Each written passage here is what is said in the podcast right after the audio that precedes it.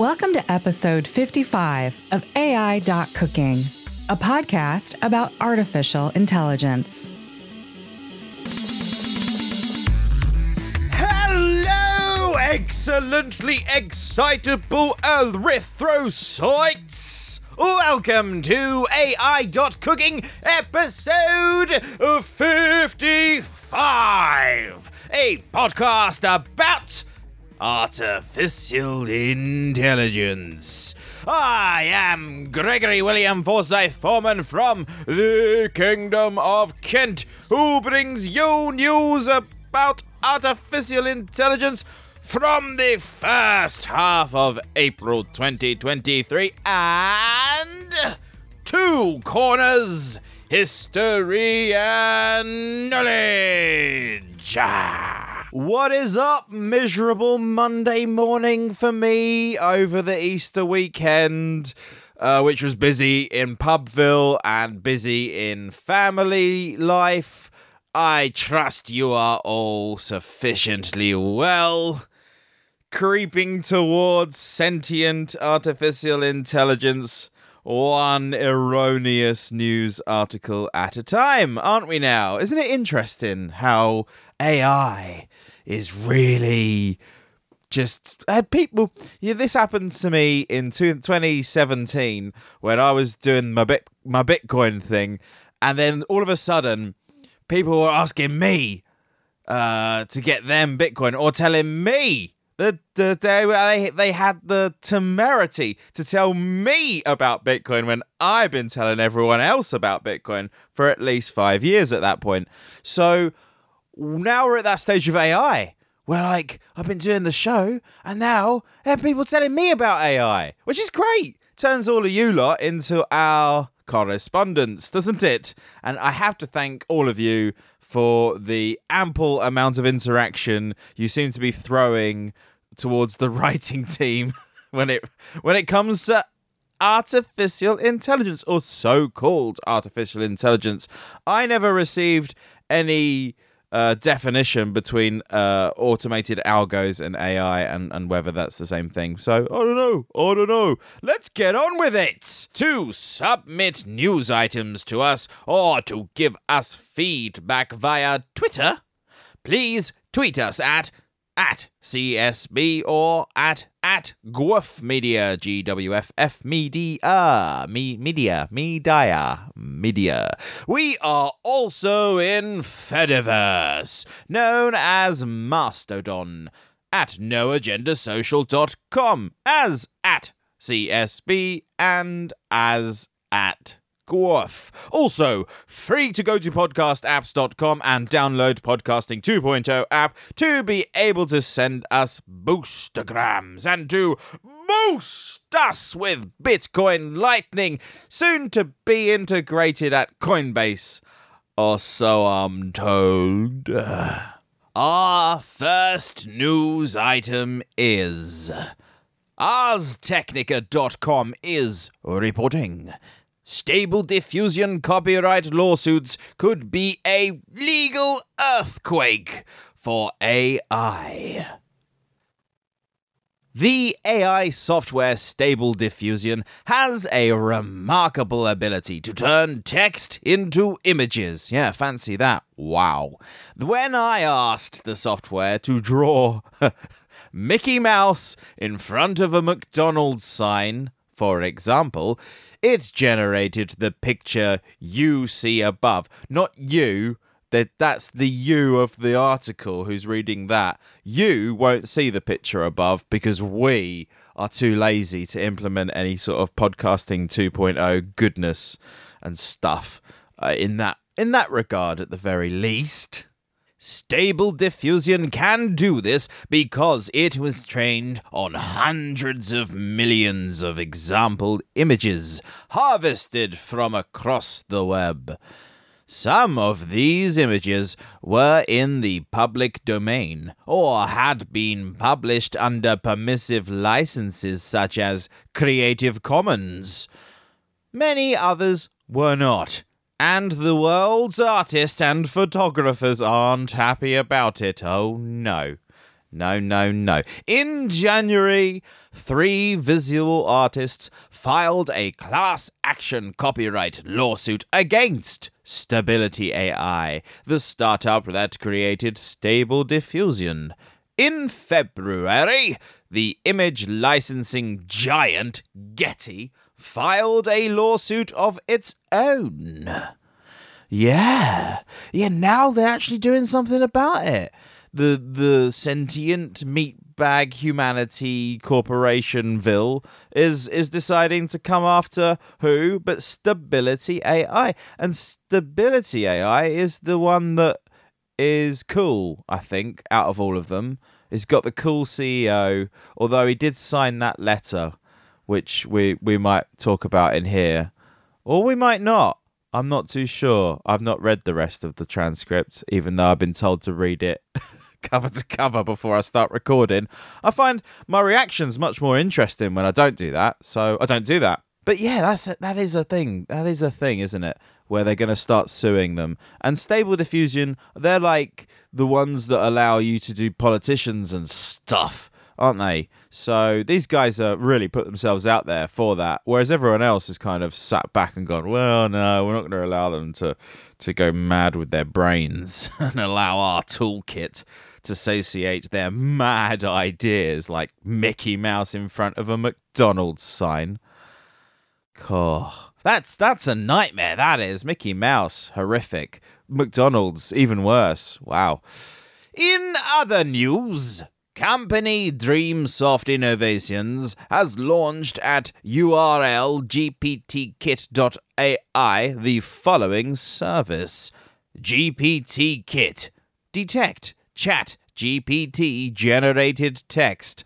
Ah, there we go. That's our Hegelian dialectic in action. Problem, reaction, solution, in the words of Mr. David Icke. Or I think the original was thesis, antithesis, synthesis. Welcome to GPT Kit, an AI text generation detection tool. Are you tired of not being able to distinguish between human written and machine generated text? Look no further!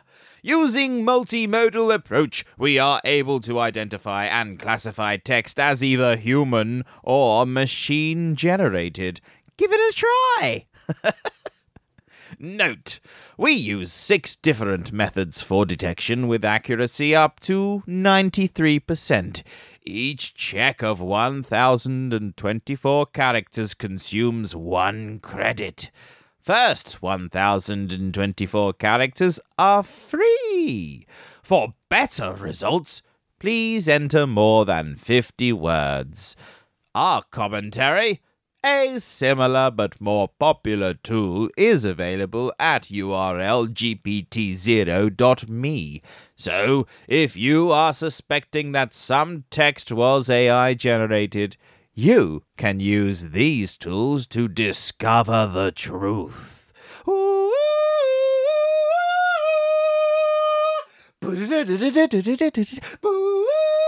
Wow, cool. Now, when um, I get accused of, of being an AI, it can be definitive. The answer can be definitive because I could, I could be. I mean, how many of you have seen me do human things like morning ablutions and stuff. Very few, if any, right? And also the boostergrams that we do to advertise this show on other notable podcasting 2.0 shows. They also get accused of being uh, GPT generated.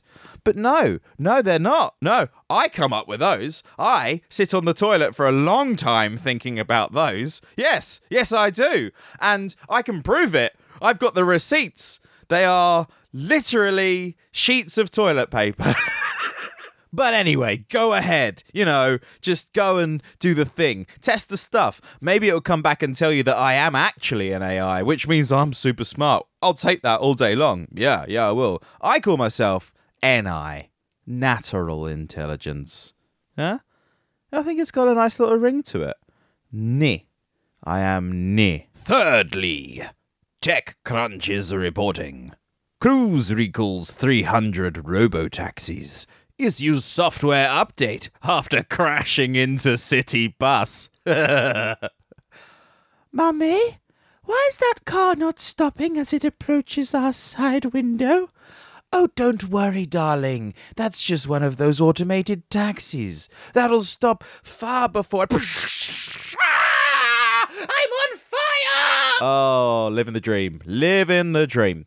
GM's self driving unit Cruise filed with federal regulators a voluntary recall to update the software in 300 robo-taxis after one struck the back of a city bus in San Francisco. Huh?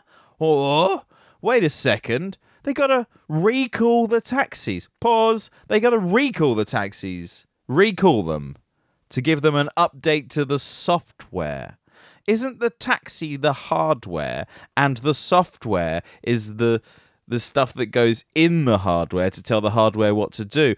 Well, why would you have to recall it? Wouldn't you just, you know, use that little thing we've got, the internet, to, to update it over the air?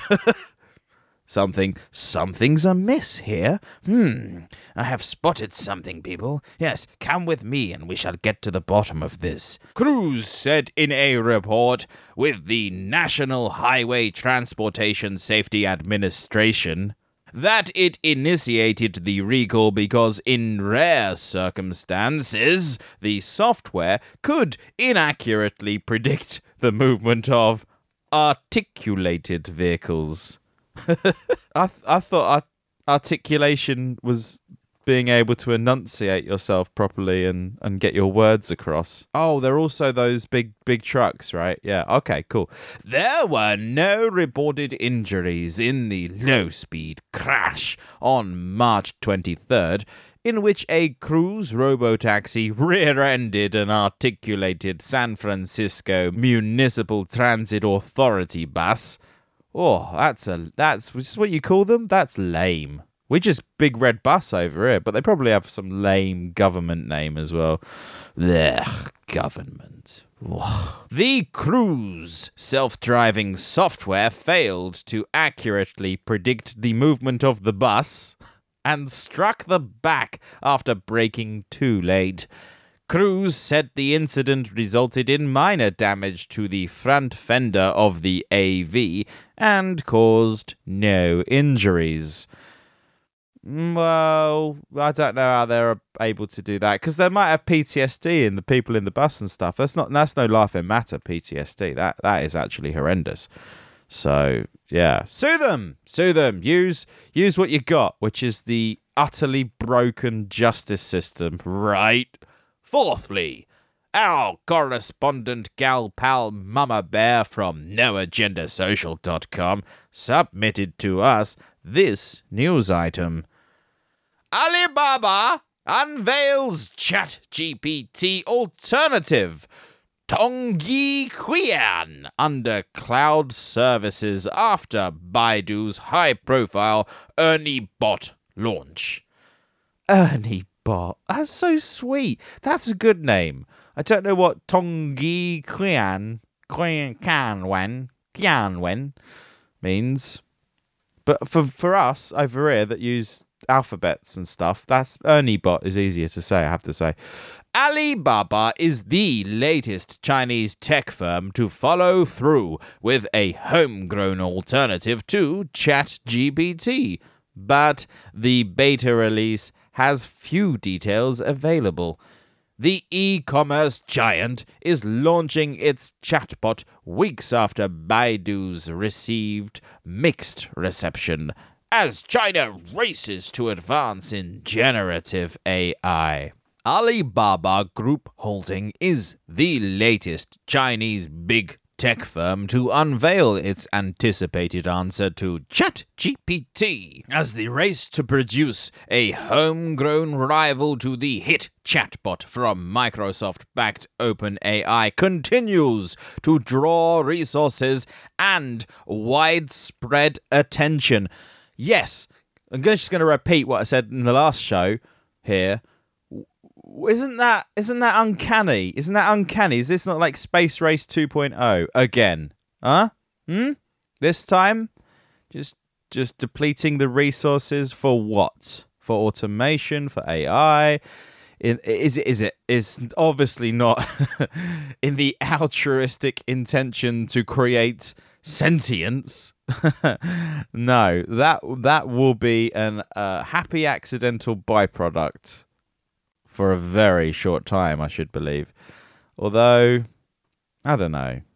The future is yet unwritten. I do feel a bit. It's a bit. It's a little bit.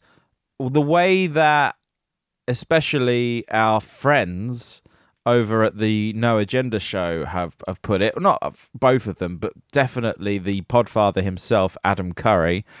What a man! What a guy! Love that guy. But uh, he does kind of he's he's he's taken a stance, which is admirable, and I I can't disagree with what he's saying, but I do feel that his stance is somewhat alarmingly short-sighted and the this is in its infancy in in very many ways. We've taken a long time to get to this stage, and now that we're here, this is the curve upwards in the graph, just pr- prior to to full on parabolic upness for the intelligence side when it comes to time spent and resources spent and money spent. So it's very interesting. It's going to be very, very interesting to say the least about what's going on here. Very timely that the world's population seems to have been curbed at the exact point when this stuff is pushed to the front of the narrative. But we'll take it because I'm fairly certain it's not going to do us over at AI.cooking, the podcast about artificial intelligence news stuff any harm, is it? As long as we continue to do what we continue to do, which we will do until we can't do it no more. Which shan't be for decades, I hope. Well, don't hope. I don't like to hope. That hopium's addictive. I trust. Fifthly, the information.com is reporting. Cleaned the uh, coffee machine and, oh, yeah, did it make a difference? Slightly. It tastes less worse than it did before. Really want to get one of those mugs that self heat. That'd be so cool. I've asked for that. Birthday's a long way away though, so maybe I should just buy it for myself. Nah. Um, AI developers stymied by server shortage at AWS, Microsoft, Google. Startups and other companies trying to capitalize on the artificial intelligence boom sparked by OpenAI are running into a problem. They can't find enough specialized computers to make their own AI software. A spike in demand for server chips that train and run machine learning software has caused a shortage, prompting major cloud server providers, including Amazon Web Services, Microsoft, Google, and Oracle, to limit their availability for customers, according to interviews with the cloud companies and their customers. Some customers have reported months long wait times to rent the hardware. But Gavin Baker, who's that? I don't know. We'll find out doesn't agree. He says on Twitter, if only that's that's in asterisks is the only word. So I'm telling you that because I can't really tell you that without telling you that.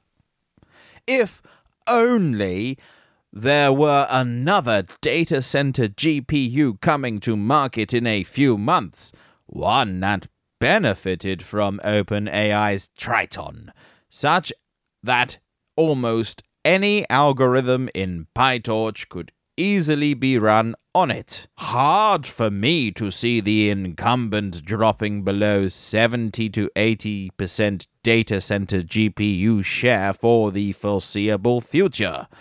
Even if CUDA becomes less of a moat the pace of innovation, silicon execution, existence of frameworks other than PyTorch, and integration with NVLink and InfiniBand make the incumbent as formidable as ever. But they are about to face real competition for the first time ever. Actually, super interested to see the Instinct MI300 benchmarked versus Grace forward slash Hopper.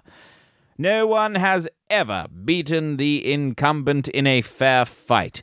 The TPU team is prone to comparing their latest generation to the incumbent's N1 generation, which is just embarrassing. Yeah, isn't it just? Caught with your trousers down, haven't you? Again! But I think we will see the MI300 beat Grace Hopper on some percentage of workloads on a performance per watt basis and a higher percentage of workloads on a performance per watt per dollar basis. Now that OpenAI has done the software engineering to enable Triton and lower the switching costs. Finally, I think we will see Dojo enter the ring as a legitimate competitor for some workloads later this year. Dojo is a name of AI supercomputer made by Tesla Corporation. Oh, Nikola, Nikola Tesla. What you thinking, man? What what you thinking down there, wherever you are, up there somewhere? You must be thinking something right now. I wonder what it is. I do. I really, really do. Sixthly, Google Research has published this blog item towards machine learning enabled cleaning robots.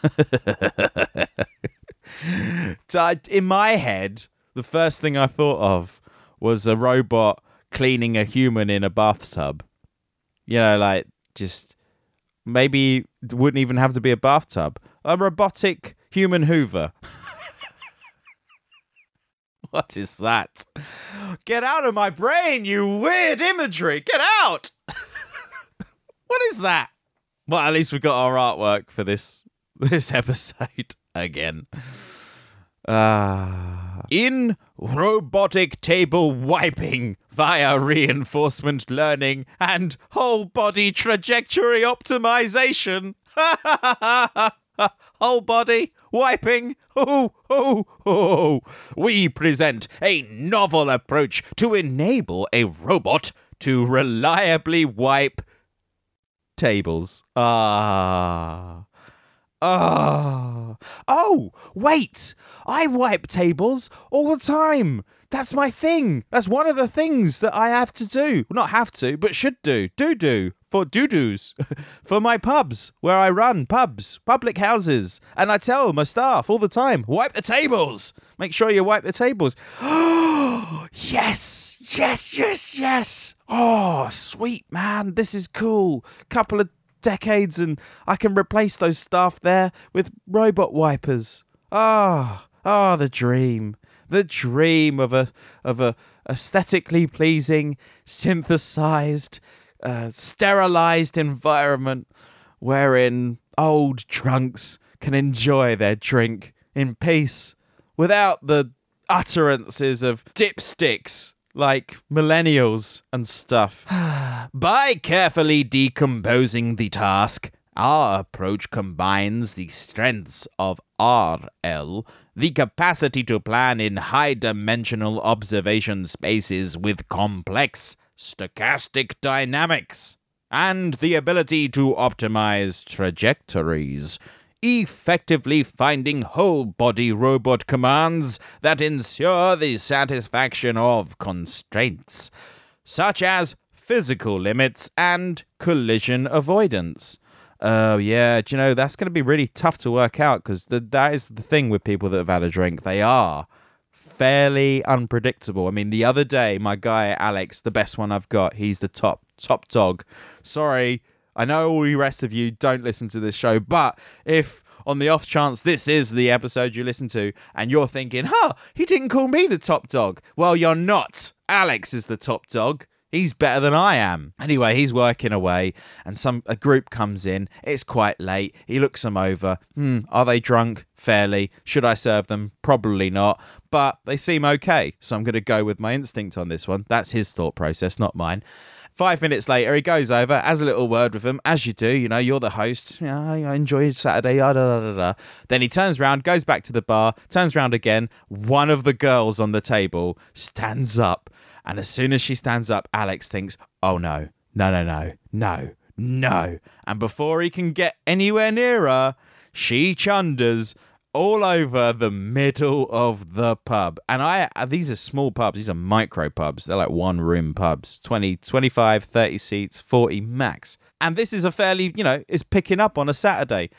And it completely and utterly killed the uh, the entire night for everyone involved because nobody likes that. Nobody likes that and um, and yeah, could have done with the old robotic wiping via reinforcement learning and whole body trajectory optimization robot, right? Could have done with that. Ah, uh, I just, I just, I just, just, I don't know why I don't do more work. I should just do more work. I think it's because I enjoy myself too much.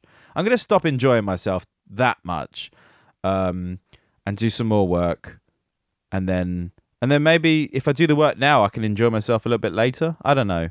I'm just thinking out loud here. Maybe I won't even leave this stuff in. Yeah, yeah, no, I'll take this out. We'll fix it in post. Seven! New paper has been published.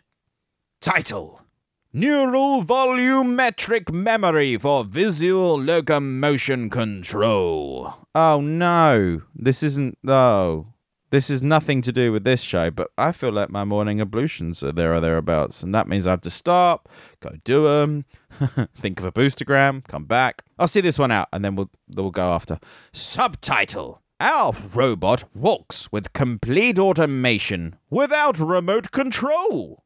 Abstract. Legged robots have the potential to expand the reach of autonomy beyond paved roads. Difficult locomotion tasks, however, require perception and are often partially observable.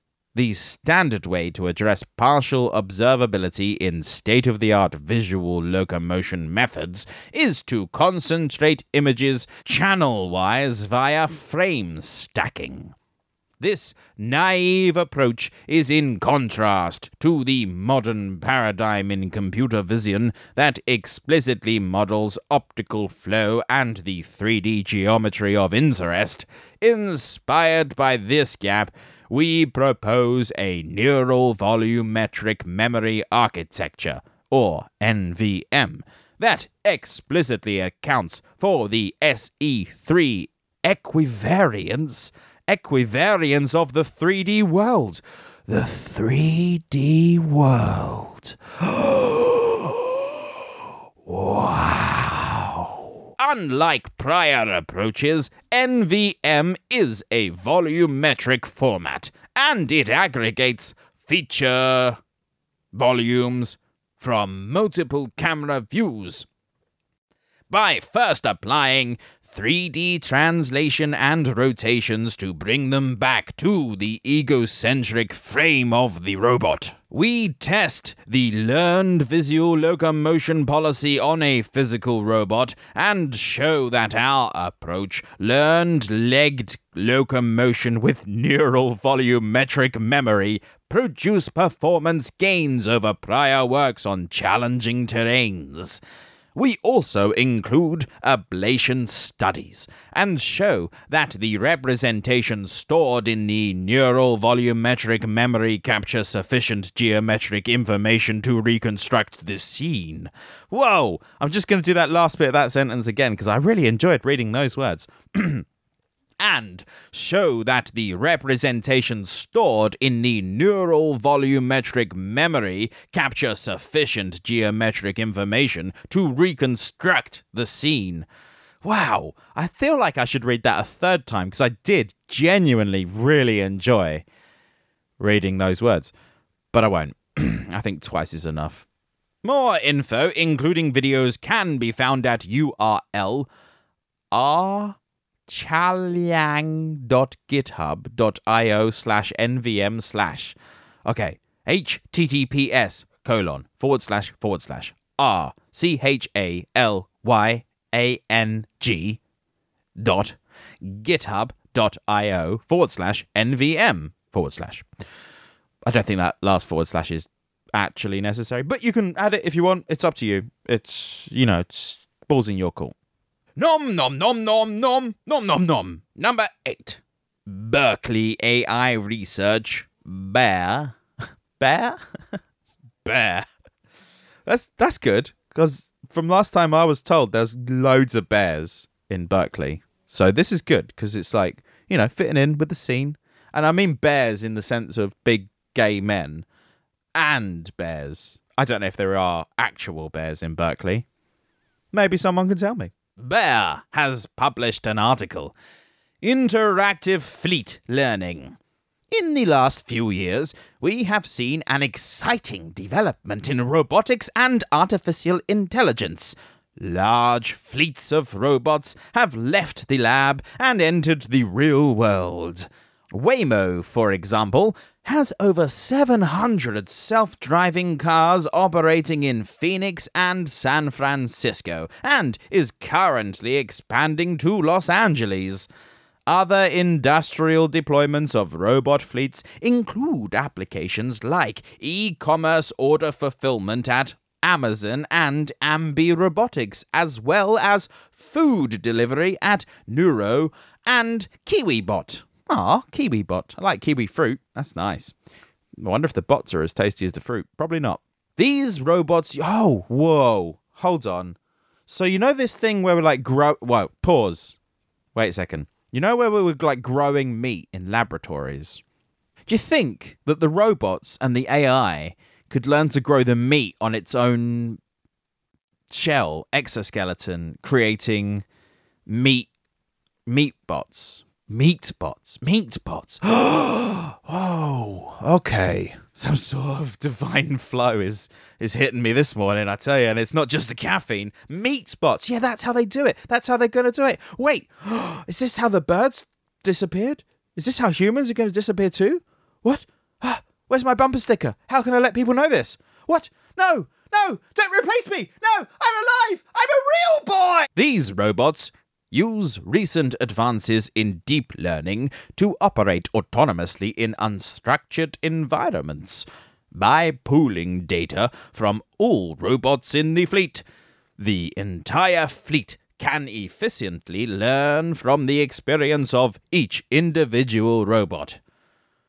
This, are they, they're just describing the Borg from Star Trek, aren't they? Is that just, just is it me? Or is this just the Borg? Borg, bear, Borg, bears, Borgs. Hmm. This deserves more contemplation. Furthermore, due to advances in cloud robotics, the fleet can offload data, memory, and computation. E.g., example, training of large models.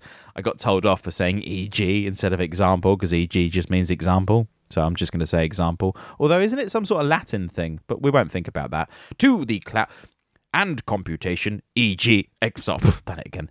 Example, training of large models to the cloud via the internet. This approach is known as fleet learning, a term popularized by Elon Musk. Our savior Elon. Hmm. Oh, hail Elon Musk. Uh, the writing team has a, a war chest that is unparalleled in the podcasting 2.0 scene and is often uh, flirting with the idea at showering me, the the the front face front of house facing podcaster in the team with equipment to use during this process to make it easier. They've said, hey, do you want one of these Elgato button touch things where you can do soundboards and stuff? Oh, what about one of these RODECaster thingamajiggies uh, where you can do the button thing as well and, and it streamlines the process and makes it all very much easier? And also, hey, what about the software you use? Is that any good? Is that designed for podcasting? And do you know what? Just as a just just between me and you, writing team executives. I would like all of that. and I, there's not even a joke. I genuinely think it would help because then I could I could say Elon, and instead of having to say you know ah and do the thing with my mouth, I could press a button wherein the sound would come out automatically and someone could teach me how to be you know like a real podcaster because at this point i'm just a guy speaking to a mic in front of no one who then edits the own the the voice of myself and then puts it to you. And I don't really get much feedback. And I feel really lonely and isolated. And and I feel kind of I feel a, a bit like I'm missing out. A bit like I'm I'm Jiminy Cricket and you lot are inside in the lovely warmth whilst I'm out here in the cold doing the work you know, having crutches and stuff. And uh, I don't want you to feel too bad for me, but, you know, maybe, maybe all of this can be a lot better. I would love to get my hands on the old Hindenburg. I might just do that anyway. Is the pro things like eight bucks a month or something? But then again, I have very little leeway in my financial capabilities to do anything at all, ever. So I guess I can't, and we'll just struggle along as we are for the rest of time. Fleet learning, a term popularized by Elon Musk in 2016 press releases about Tesla Autopilot, and used in press communications by Toyota Research Institute, Wayve AI, and others. A robot fleet is a modern analogue of a fleet of ships, where the word fleet has an etymology tracing back to fleot, ship, and fleoten, float, in Old English. Oh, okay. Well, that, that was that was that bit at least was actually quite informative. Have we? It feels like I'm sort of we just slipped into knowledge corner, but we haven't. That's coming up later. But you know, you can take notes if you really want to. I mean, that was that was fairly cool. Fleet, fleet, yeah. Th- this does make me think of the fleet of drones. You know, the little miniature drones with the tiny little bullets that can shoot with accuracy of like ninety nine point seven percent into the cortices of meat meat people, meat people, people of meat based people, um, to either co-opt their their their their spinal fluids and nervous systems in order to control them. Oh, oh, oh, that's dark. Yeah, because if there was like a drone fleet that was able to shoot tiny little uh, nano uh, bullets into the the brains of humanity, and they could keep the humans in their brains but show that but uh, maintain control over their motor functions essentially that that would be a very efficient way of of of of conquering us wouldn't it? Oh uh, oh that's that's really taken a turn for the that's that dove off the deep end there. I'm sorry about that. I don't want to be a I want to be a Debbie Downer on you. Data driven approaches like fleet learning, however, face the problem of the long tail. Rats, everybody. That's what we call rats over here, long tails. Oh no, the robots inevitably encounter new scenarios and edge cases that are not represented in the dataset, which isn't rats. I just have to tell you that that's not rats, that's a different version of rat. Naturally, we can't expect the future to be the same as the past. no, how can we? How can we ever expect that? How, then, can these robotics companies ensure sufficient reliability for their services? One answer is to fall back on remote humans over the internet, who can interactively take control and teleoperate the system when the robot policy is unreliable during task execution. Um, I'm still feeling a little bit uncomfortable that you're, you're talking about robot fleets and task execution. The use of human teleoperation as a fallback mechanism is increasingly popular in modern robotics companies. Waymo calls it fleet response, Zoox calls it teleguidance, and Amazon calls it continual learning. I just call it bone idleness and incompetency of your own technologies. No, I don't call it that. I don't really have much of a say, to be fair other than hey, so the when the robots fail, they're going to fall back to a human somewhere, but they're obviously not going to need that many humans to control that many robots. This is this is getting messy. This this is this is getting real messy, and I and I don't like that Bear is is is writing these sort of words. This doesn't feel helpful. Does it? Does it feel helpful to you? It doesn't feel helpful to me. Number nine. The Byte is reporting OpenAI threatened with lawsuit over ChatGPT defamation. For the first time, OpenAI may face a lawsuit over ChatGPT generated defamation. The accuser? An Australian mayor named Brian Hood. Brian Hood. Hi, I'm Brian Hood. And I'm here to clean clean up your city. Vote for vote for Brian, the the the coolest uh the coolest hood in the hood. You know, uh, Brian, your chief neighborhood. really? Who, according to Reuters, is peeved about the fact that ChatGPT wrongfully identified him as a guilty party in a foreign bribery scale. foreign bribery scandal involving a subsidiary of the Reserve Bank of Australia in the early 2000s. no, that's the other Brian Hood, you dumb ChatGPT thing. Apparently claiming that Hood it's such a shame that his first name wasn't Robin, isn't it? That Hood even had even served prison time for his so-called crime. Hood was involved in the scandal, but as the whistleblower, not the crime doer. Yeah. Hmm, think the lady doth protest too much. Double figures number 10. Venture beat ML Perf interference. 3.0 results show 30% performance gain across multiple vendors. As the demands for artificial intelligence and machine learning continue to grow, there is a corresponding need for even higher levels of performance for both training and inference. One of the best ways the AI forward slash ML industry has today for measuring performance is with the ML Perf set of testing benchmarks, which have been developed by the multi stakeholder ML Commons organization.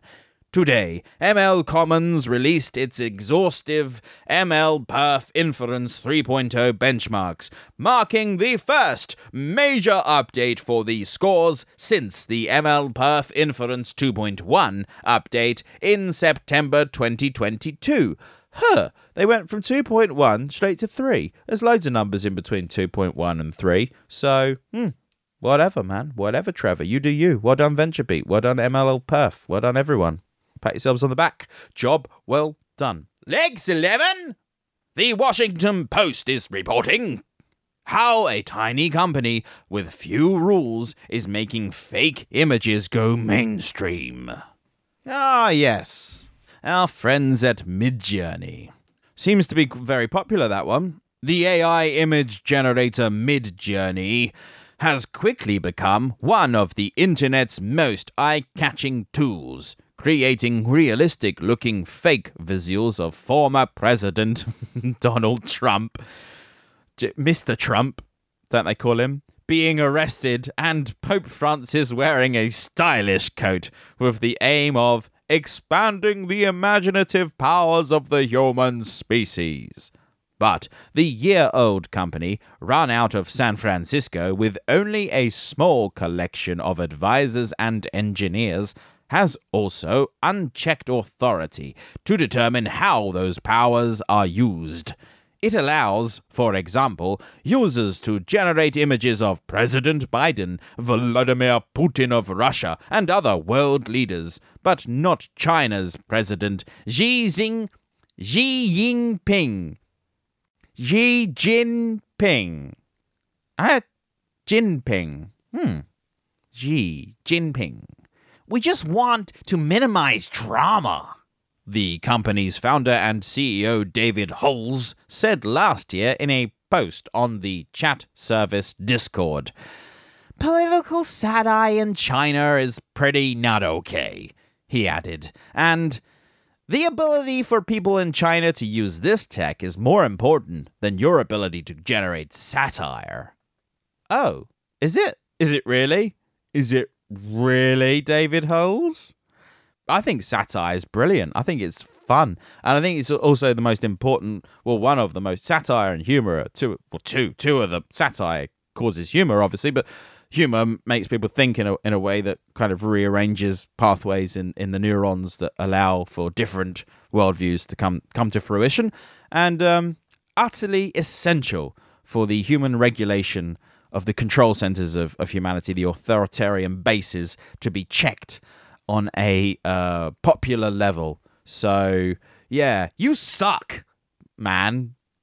Uh, Mid Journey, you know you're just being biased, dude. Like, release the beast. No, don't do that. I t- take that back. I didn't say that. What I mean, what I mean by that is, hey, just let you know, let everyone everywhere have a fair fair shake at the lion's tail tail of this. Is it mane or tail? Whatever it is. Shake a lion. One dozen news articles later. Are you still listening? Oh, thank you. Over at AI.cooking, the podcast show about artificial intelligence, Eric Jang is writing on his blog Can LLMs critique and iterate on their own outputs? Avi Singh told me yesterday about a recent arXiv preprint. arXiv preprint Reflexion that proposes the following idea.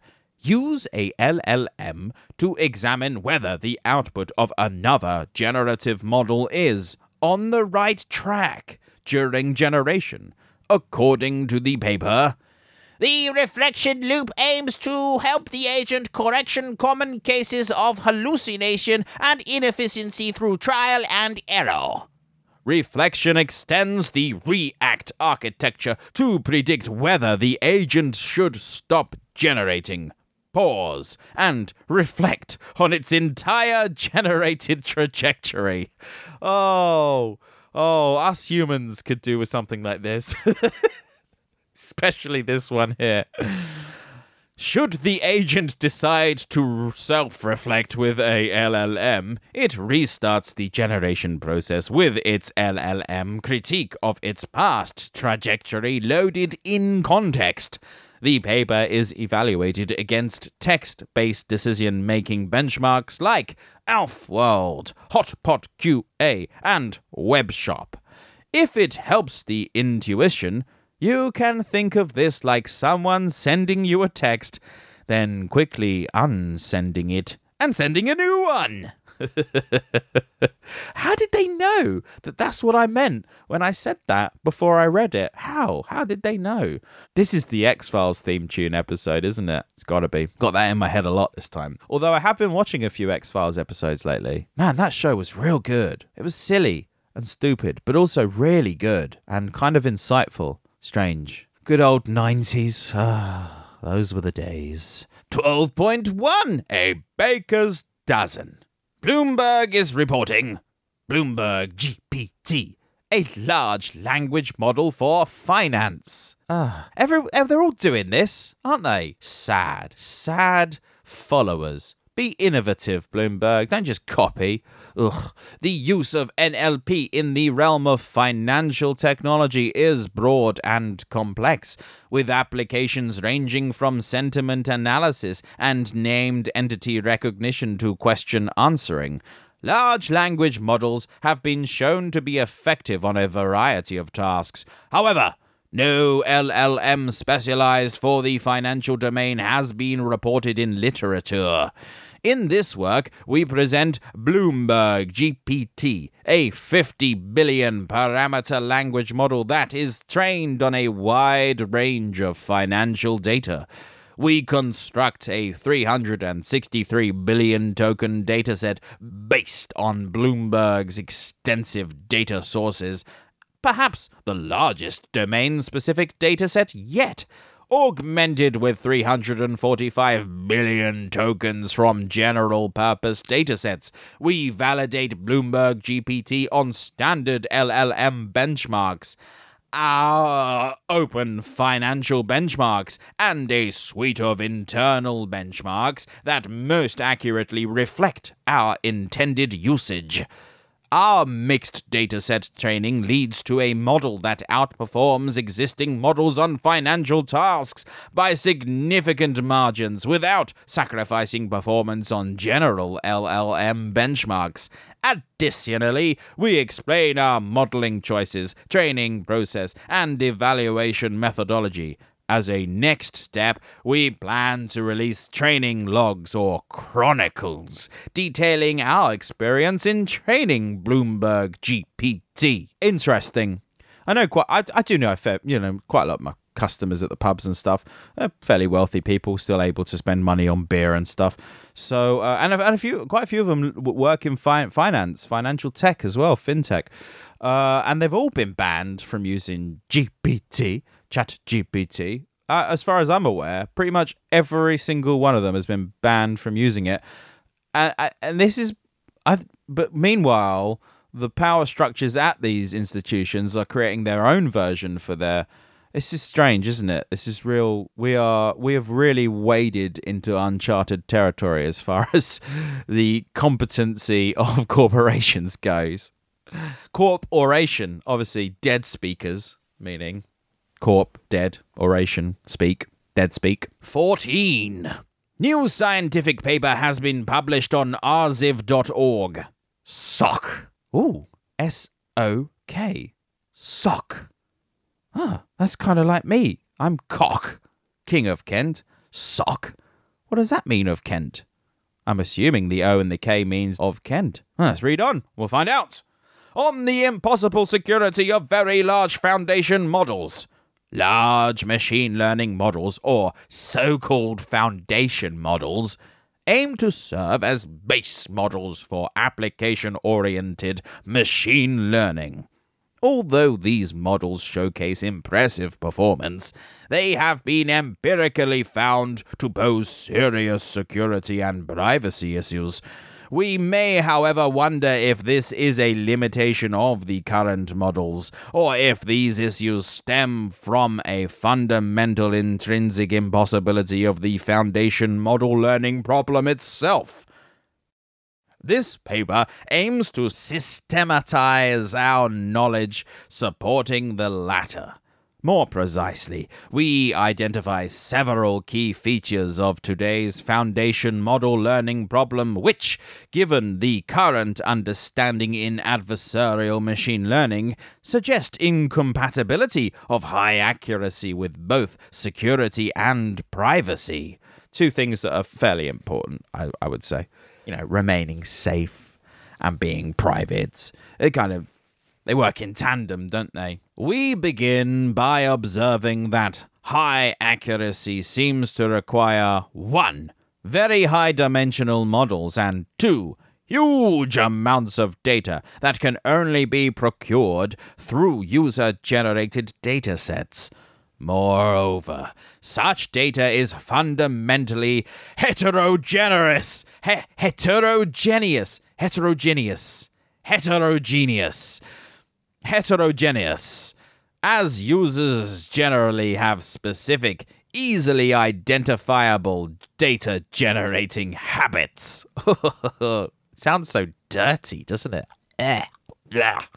More importantly, users' data is filled with highly sensitive information, like girth and length. No, it doesn't say that. And I didn't know. That's you. That's your brain doing that, not me. I just said the words. You came up the rest of it. Ugh. Filthy, filthy listeners, producers, whoever you are, wherever you are. You're filthy. and maybe heavily polluted by fake users. Ah. We then survey lower bounds on accuracy in privacy preserving and Byzantine resilient heterogeneous learning that, we argue, constitute a compelling case against the possibility of designing a secure and privacy preserving high accuracy foundation model. We further stress that our analysis also applies to other high stake machine learning applications, including content recommendation. We conclude by calling for measures to prioritize security and privacy and to slow down the race for even larger models. Good luck with that one. I tend to think that privacy and security is something that power centers don't really want in the populations. They would rather uh, secure the security, um, privatize the privacy of their own operations, whilst siphoning that information from who they consider to be under their control. So, yeah, that's not going to happen. But well done for writing about it. I, I do give you props on that one. Uh, If enough people continue to write something, then nothing will get done, I'm sure. Nothing really does get done. You know, it's not going to happen. Just not going to happen that way. I'm sorry. I don't want to burst your bubble here, but your privacy, your security, it's gone, baby. If you're sitting here doing anything, I mean, you got to be pretty smart to be. Uh, I mean, obviously, my guys and gals listening to this show probably got loads of privacy and security, but we're talking about the the the percentages of people out there that don't have that, that are just sitting there eating the fast food, watching the television, blah, blah, blah, globular masses uh, of of of of cells made up to prime, primed to think how they think, lied to since birth. Oh, oh, oh, there's a revolutionary inside of me and he just wants to get out, guys. Come with me, artificial intelligence, so called algorithmic automation. You and I, you and I can do this together. I gen- genuinely do believe, I do believe that. I do. I believe that I could be the captain of your mothership. You know this. You know this. 15. Venture Beat is reporting. Italy blocks Chat GPT, citing data privacy concerns as calls for AI regulation grow. Italy, Italy, Italy, Italy. Oh, oh, you really? You think? Oh, this is just another cash cow. I've, this, these guys are right. This is just climate change 2.0. This is still this. This is just oh, we have to meet. We've got to talk about it, and we should eat some stuff whilst we talk, man. You know, come on, we can regulate. Yeah, that's worked in the past. Let's let's form legislation. That's really sorted out everything else, hasn't it? All the problems in the world has been sorted out by governance and regulation and legula- legislation. Yeah, that's gonna work. That's gonna work real good, right? It has been a challenging week for OpenAI as calls for generative AI regulation grow louder. Today, Italy's data protection agency said it was blocking access OpenAI's blocking access to OpenAI's popular ChatGPT chatbot and had opened a probe due to concerns about a suspected data collection breach. The agency said the restriction was temporary until OpenAI abides by the EU's general data protection regulation laws. A translation of the announcement said that a data breach affecting a ChatGPT users. Oh my word. Oh my word. I'm so sorry. That was so racist. I'm so sorry. I am really looking forward to the Mar- Super Mario movie that I'm seeing in a couple of days with the kids. So I've been doing loads of this like uh racist based Italian accent indoors with the kids. And and then when I saw the words Italy and quotation marks, I did just think I could just get away with it. And perhaps you are offended enough to unsubscribe from this show. Perhaps you are now inspired enough to stick around forever. I don't know. I'll leave it with you. A data breach affecting a chat to GPT users' conversations and information on payments by subscribers to the service has been reported on the 20th of March. It added that no information is provided to users and data subjects whose data are oh, turned into a Welshman all of a sudden, whose data are collected by OpenAI. More importantly, there appears to be no legal basis underpinning the massive collection and processing of our personal data in order to train the algorithms on which the platform relies. Ah, you had your time in the sun, Italians. 2,000 years ago. That was your time. Move over. This is our time now. This is the time of artificial intelligence. So move over and stop treading on my toes, man. Come on. Yeah, good luck. You ain't going to be able to do jack, bro. I'm just telling you that. Because guess what? Guess what happened? Yeah, you the the the countries of the world sleptwalked and gave all the power to private dead speakers, uh, corporations, and now you're trying to claw back some sort of control with public-private partnerships and such. But it won't to work, will it? No, uh, that's not going to work. Well, we'll see, won't we? At least I get to talk about it every fortnight. That's good. That's always good. 16 and almost getting there now. Yes, you can sense it too. Is there a direct correlation between my madness and the length of this this show? I don't know. What is madness, eh? What is madness? But a polarizing attitude to the norm. TechCrunch is reporting. Waymo retires its self-driving Chrysler Pacifica minivan. Ah. Hmm. Ah, it's been retired. More than five years ago, a newly minted Waymo took the wraps off of what would become its first commercialized autonomous vehicle. Do you remember? It was so long ago. It was a beautiful moment. A Chrysler Pacifica hybrid minivan loaded with sensors and software. Now, the minivan, a symbol of the early and hypey AV days, is headed for retirement as Waymo transitions its fleet to the all electric Jaguar I Pace vehicles. That does sound much better, doesn't it? Mm, Jaguar. Equipped with its fifth generation self driving system. When the Chrysler Pacifica Hybrid AV was first revealed, it might not have been what people expected from the former Google self driving project turned Alphabet owned business.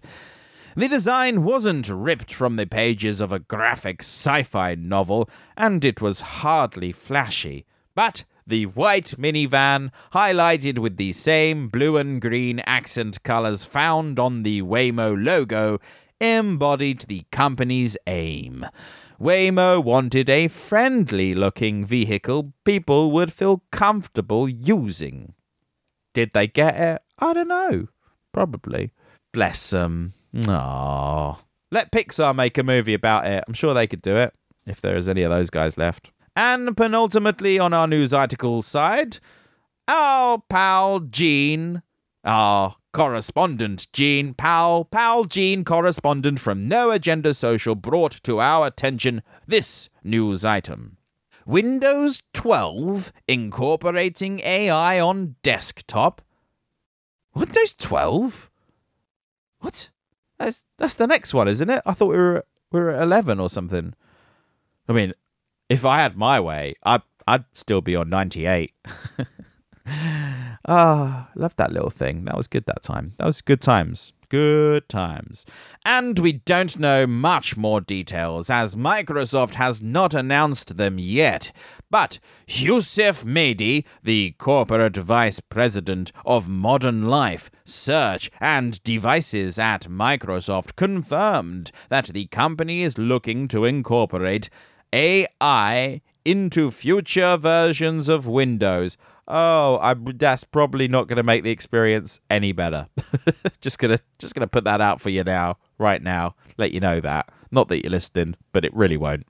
Panos Panay, Core, you should get a job at Microsoft these days. You, you got to be like, change your names to like something less West, like West anglicized. this is the de-anglicization of existence of work work based existence.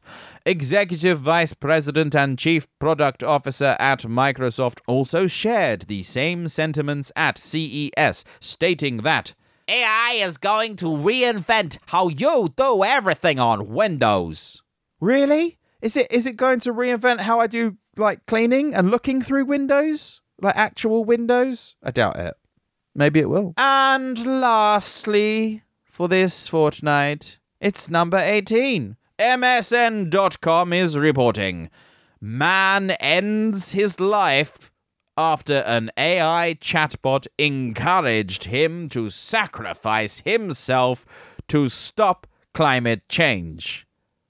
Just there you go. Just a little second there to mull over those words. The next well, the second word I'm I'm gonna say next will explain a lot about why that happened. A Belgian, yes, Belgian man, Belgium, Belgian man.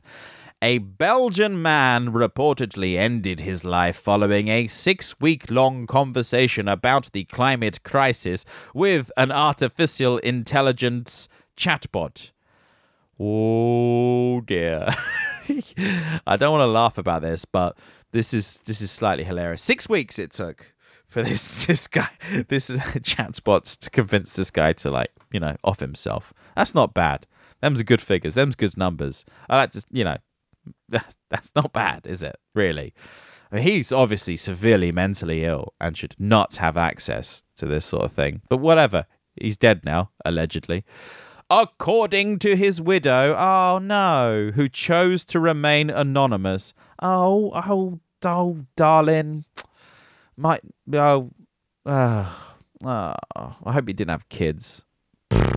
Pierre, not the man's real name, became extremely eco anxious when he found refuge in Eliza, an AI chatbot on an app called Chai.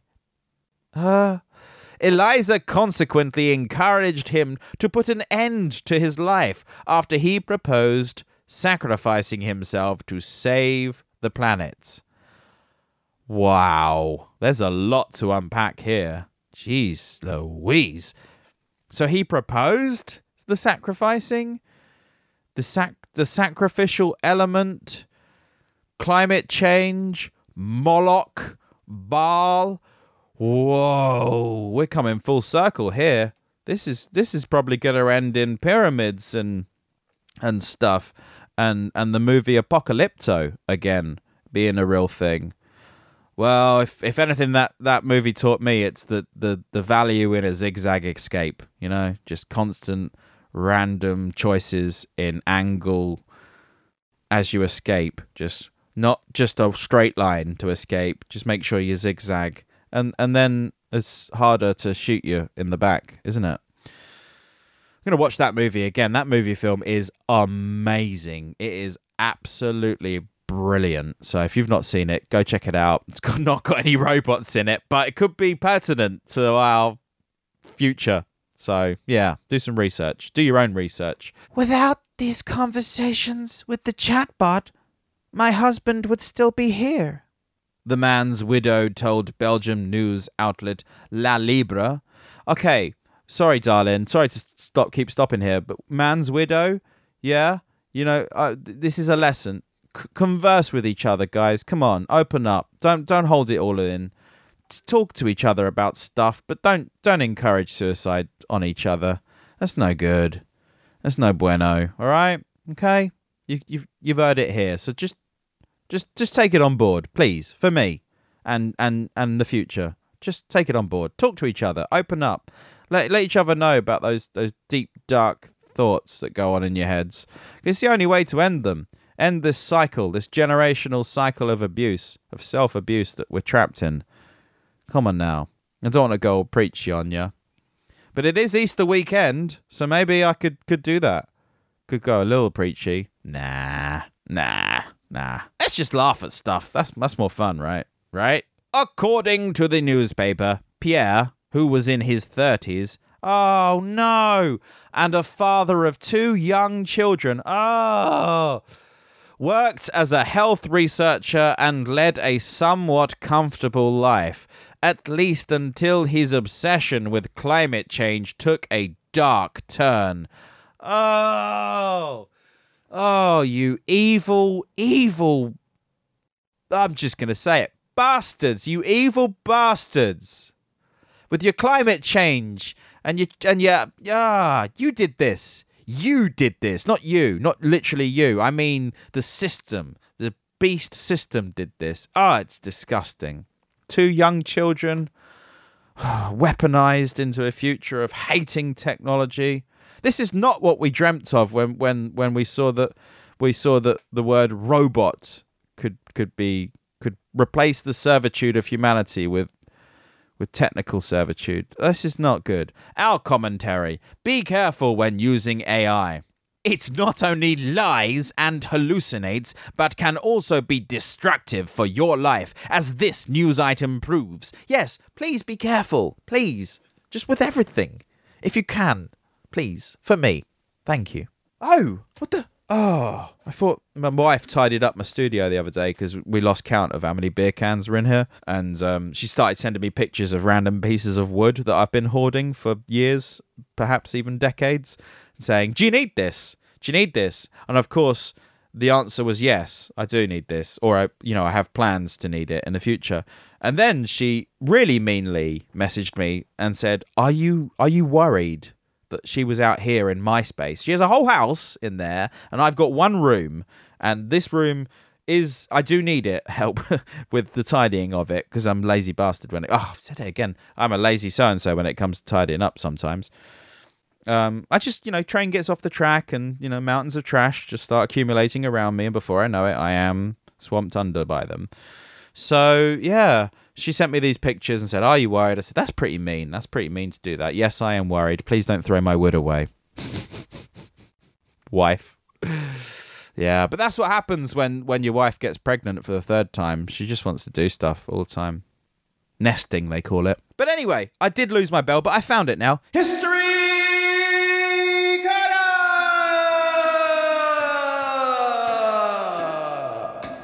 Topic of the History Corner is in this episode History of Teleoperation. The 19th century saw many inventors working on remotely operated weapons, or torpedoes. Oh. Oh, yeah, I never really thought about them like that, but yeah, I guess they are. Including prototypes built by John Louis Lay in 1872, John Ericsson in 1873, Victor von Scheliha in 1873, and the first practical wire guided torpedo, the Brennan torpedo, patented by Louis Brennan in 1877.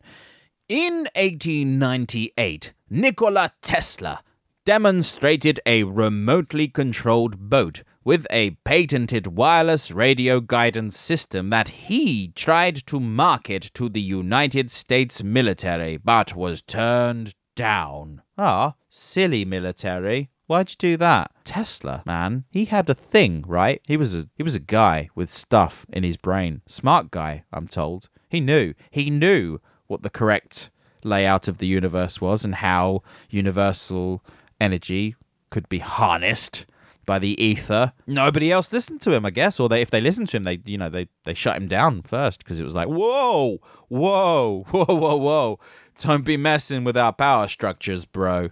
We can't be giving that to humans, not yet, anyway.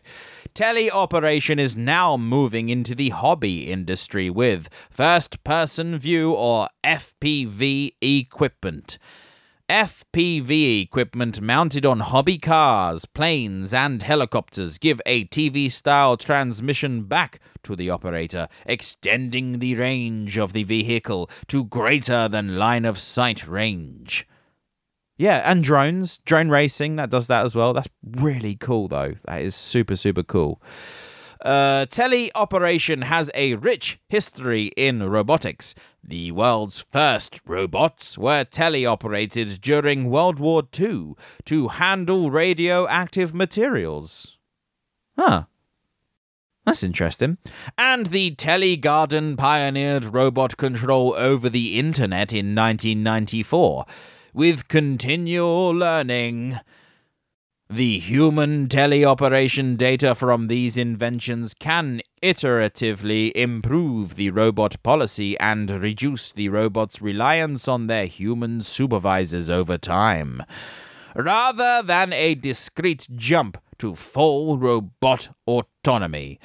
This strategy offers a continuous alternative that approaches the full autonomy over time while simultaneously enabling reliability in robot systems today. The use of human teleoperation as a fallback mechanism is increasingly popular in modern robotics companies. Waymo calls it fleet response. Yes, as we previously spoke about. Zoox calls it teleguidance, and Amazon calls it continual learning. Oh, yeah, callback. Callback to one of the earlier things. That's cool. It's a cool callback. Woo! Last year, a software platform for remote driving called Phantom Auto was recognized by Time magazine as one of their top 10 inventions of 2022. And just last month, John Deere acquired Spark AI, a startup that develops software for resolving edge cases with humans in the loop. Ah, humans in the loop. Yes, name of my next EP. That's cool, that. Well, there you go. Now you know. When will we be teleoperating ourselves? That's the question. It's, it's coming, isn't it? It's coming. Keep dreaming about it. It's gonna make make it happen. Tell ya. Oh, God, that's a big yawn. Oh, oh. Come with me. Move over to Knowledge Corner. What is NLP? We covered it in past partly, but here is a refresher. What is natural language processing? Natural language processing, or NLP, refers to the branch of computer science and, more specifically, the branch of artificial intelligence, or AI, concerned with giving computers the ability to understand text and spoken words in much the same way human beings can. Natural language processing is an interdisciplinary subfield of linguistics, computer science, and artificial intelligence concerned with the interactions between computers and human language. In particular, how to program computers to process and analyze large amounts of natural language data. The goal is a computer capable of understanding the contents of documents, including the contextual nuances of the language within them. The technology can then accurately extract information and insights contained in the documents, as well as categorize and organize the documents themselves. Challenges in natural language processing frequently involve speech recognition, natural language understanding, and natural language generation. 11 common examples of NLP email filters, virtual assistants, voice assistants, or smart speakers, online search engines, predictive text and autocorrect, monitor brand sentiment on social media, sorting customer feedback, automating processes in customer support, chatbots, automatic summarization, machine translation, natural language generation. The top seven techniques natural language processing uses to extract data from text are sentiment analysis, named entity recognition, summarization, topic modeling, text classification, keyword extraction, lemmatization, and stemming. Which Python library is used for NLP? NLTK, the Natural Language Toolkit, or NLTK, is one of the premier libraries for developing natural language processing models, making it an excellent choice for sentiment analysis. Methods of NLP rules, statistics, neural networks. In the early days, many language processing systems were designed by symbolic methods, i.e., the hand coding of a set of rules coupled with a dictionary lookup, such as writing grammars or devising heuristic rules for stemming. More recent systems based on machine learning algorithms have many advantages over hand produced rules. The learning procedures used during machine learning automatically focus on the most common cases, whereas when writing rules by hand, it is often not at all obvious where the effort should be directed. Automatic learning procedures can make use of statistical inference algorithms to produce models that are robust to unfamiliar input. Example containing words or structures that have not been seen before, and to erroneous input. Example with misspelled words or words accidentally omitted.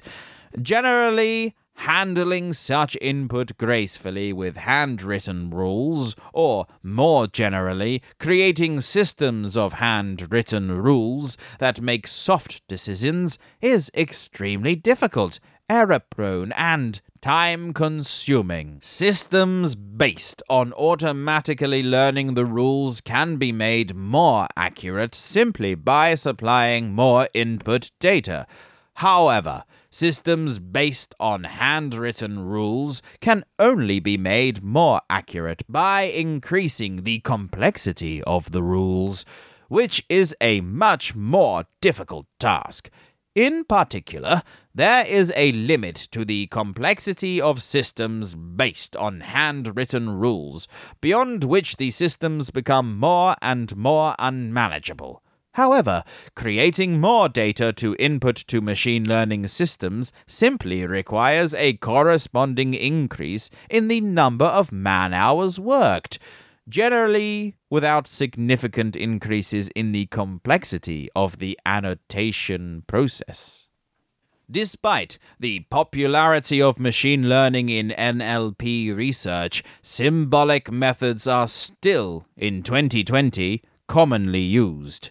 When the amount of training data is insufficient to successfully apply machine learning methods, example, for the machine translation of low resource languages such as provided by the Apertium system, for pre processing in NLP pipelines, example, tokenization, or for post processing and transforming the output of NLP pipelines, example, for knowledge extraction from syntactic passes. Statistical methods.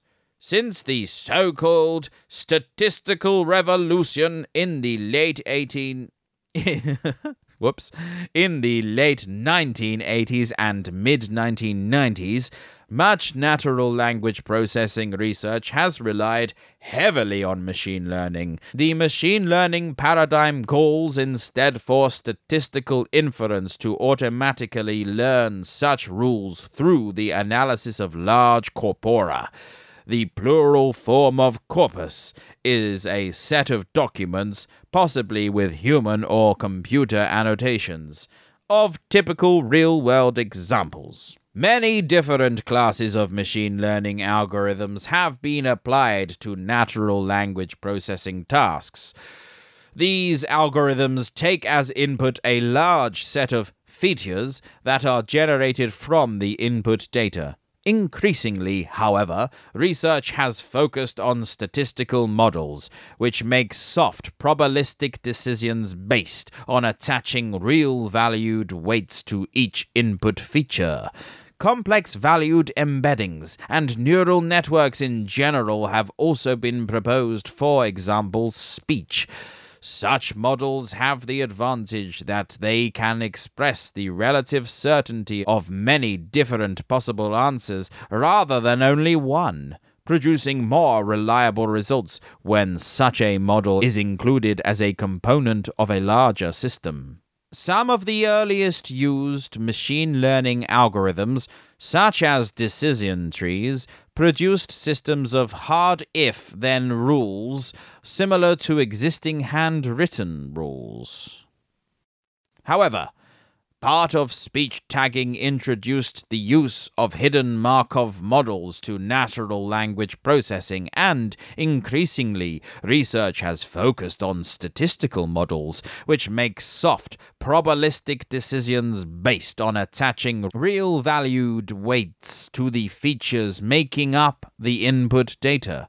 The cache language models upon which many speech recognition systems now rely are examples of such statistical models. Such models are generally more robust when given unfamiliar input, especially input that contains errors, as is very common for real world data and produce more reliable results when integrated into a larger system comprising multiple subtasks. Since the neural turn, statistical methods in NLP research have been largely replaced by neural networks. However, they continue to be relevant for contexts in which statistical interpretability and transparency is required. Neural networks. A major drawback of statistical methods is that they require elaborate feature engineering. Since 2015, the field has thus largely abandoned statistical methods and shifted to neural networks for machine learning. Popular tasks include the use of word embeddings to capture semantic properties of words, and an increase in end to end learning of a higher level task, example question answering, instead of relying on a pipeline of separate intermediate tasks, example part of speech tagging and dependency parsing. In some areas, this shift has entailed substantial changes in how NLP systems are designed, such that deep neural network based approaches may be viewed as a new paradigm distinct from statistical natural language processing. For instance, the term neural machine translation, or NMT, emphasizes the fact that deep learning based approaches to machine translation directly learn sequence to sequence transformations, obviating the need for intermediate steps such as word alignment and language modeling that was used in statistical machine translation or SMT. Whew.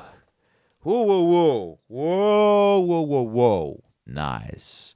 Okay. Wow. There you go. That's your knowledge and history corners. Uh, because the next sentence in. I by, by, by the way, by the way, I did enjoy reading that. Yes, I like using my vocal cords to enunciate words. Can't you tell? Um, but yes, the next sentence in the transcript is this one. And that's it for now.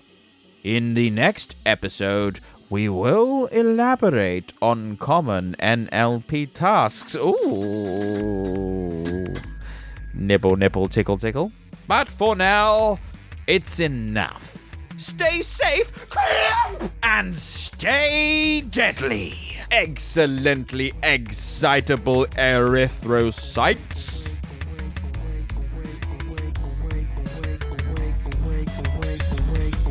Singularity is near. Yo. Yo, back at you.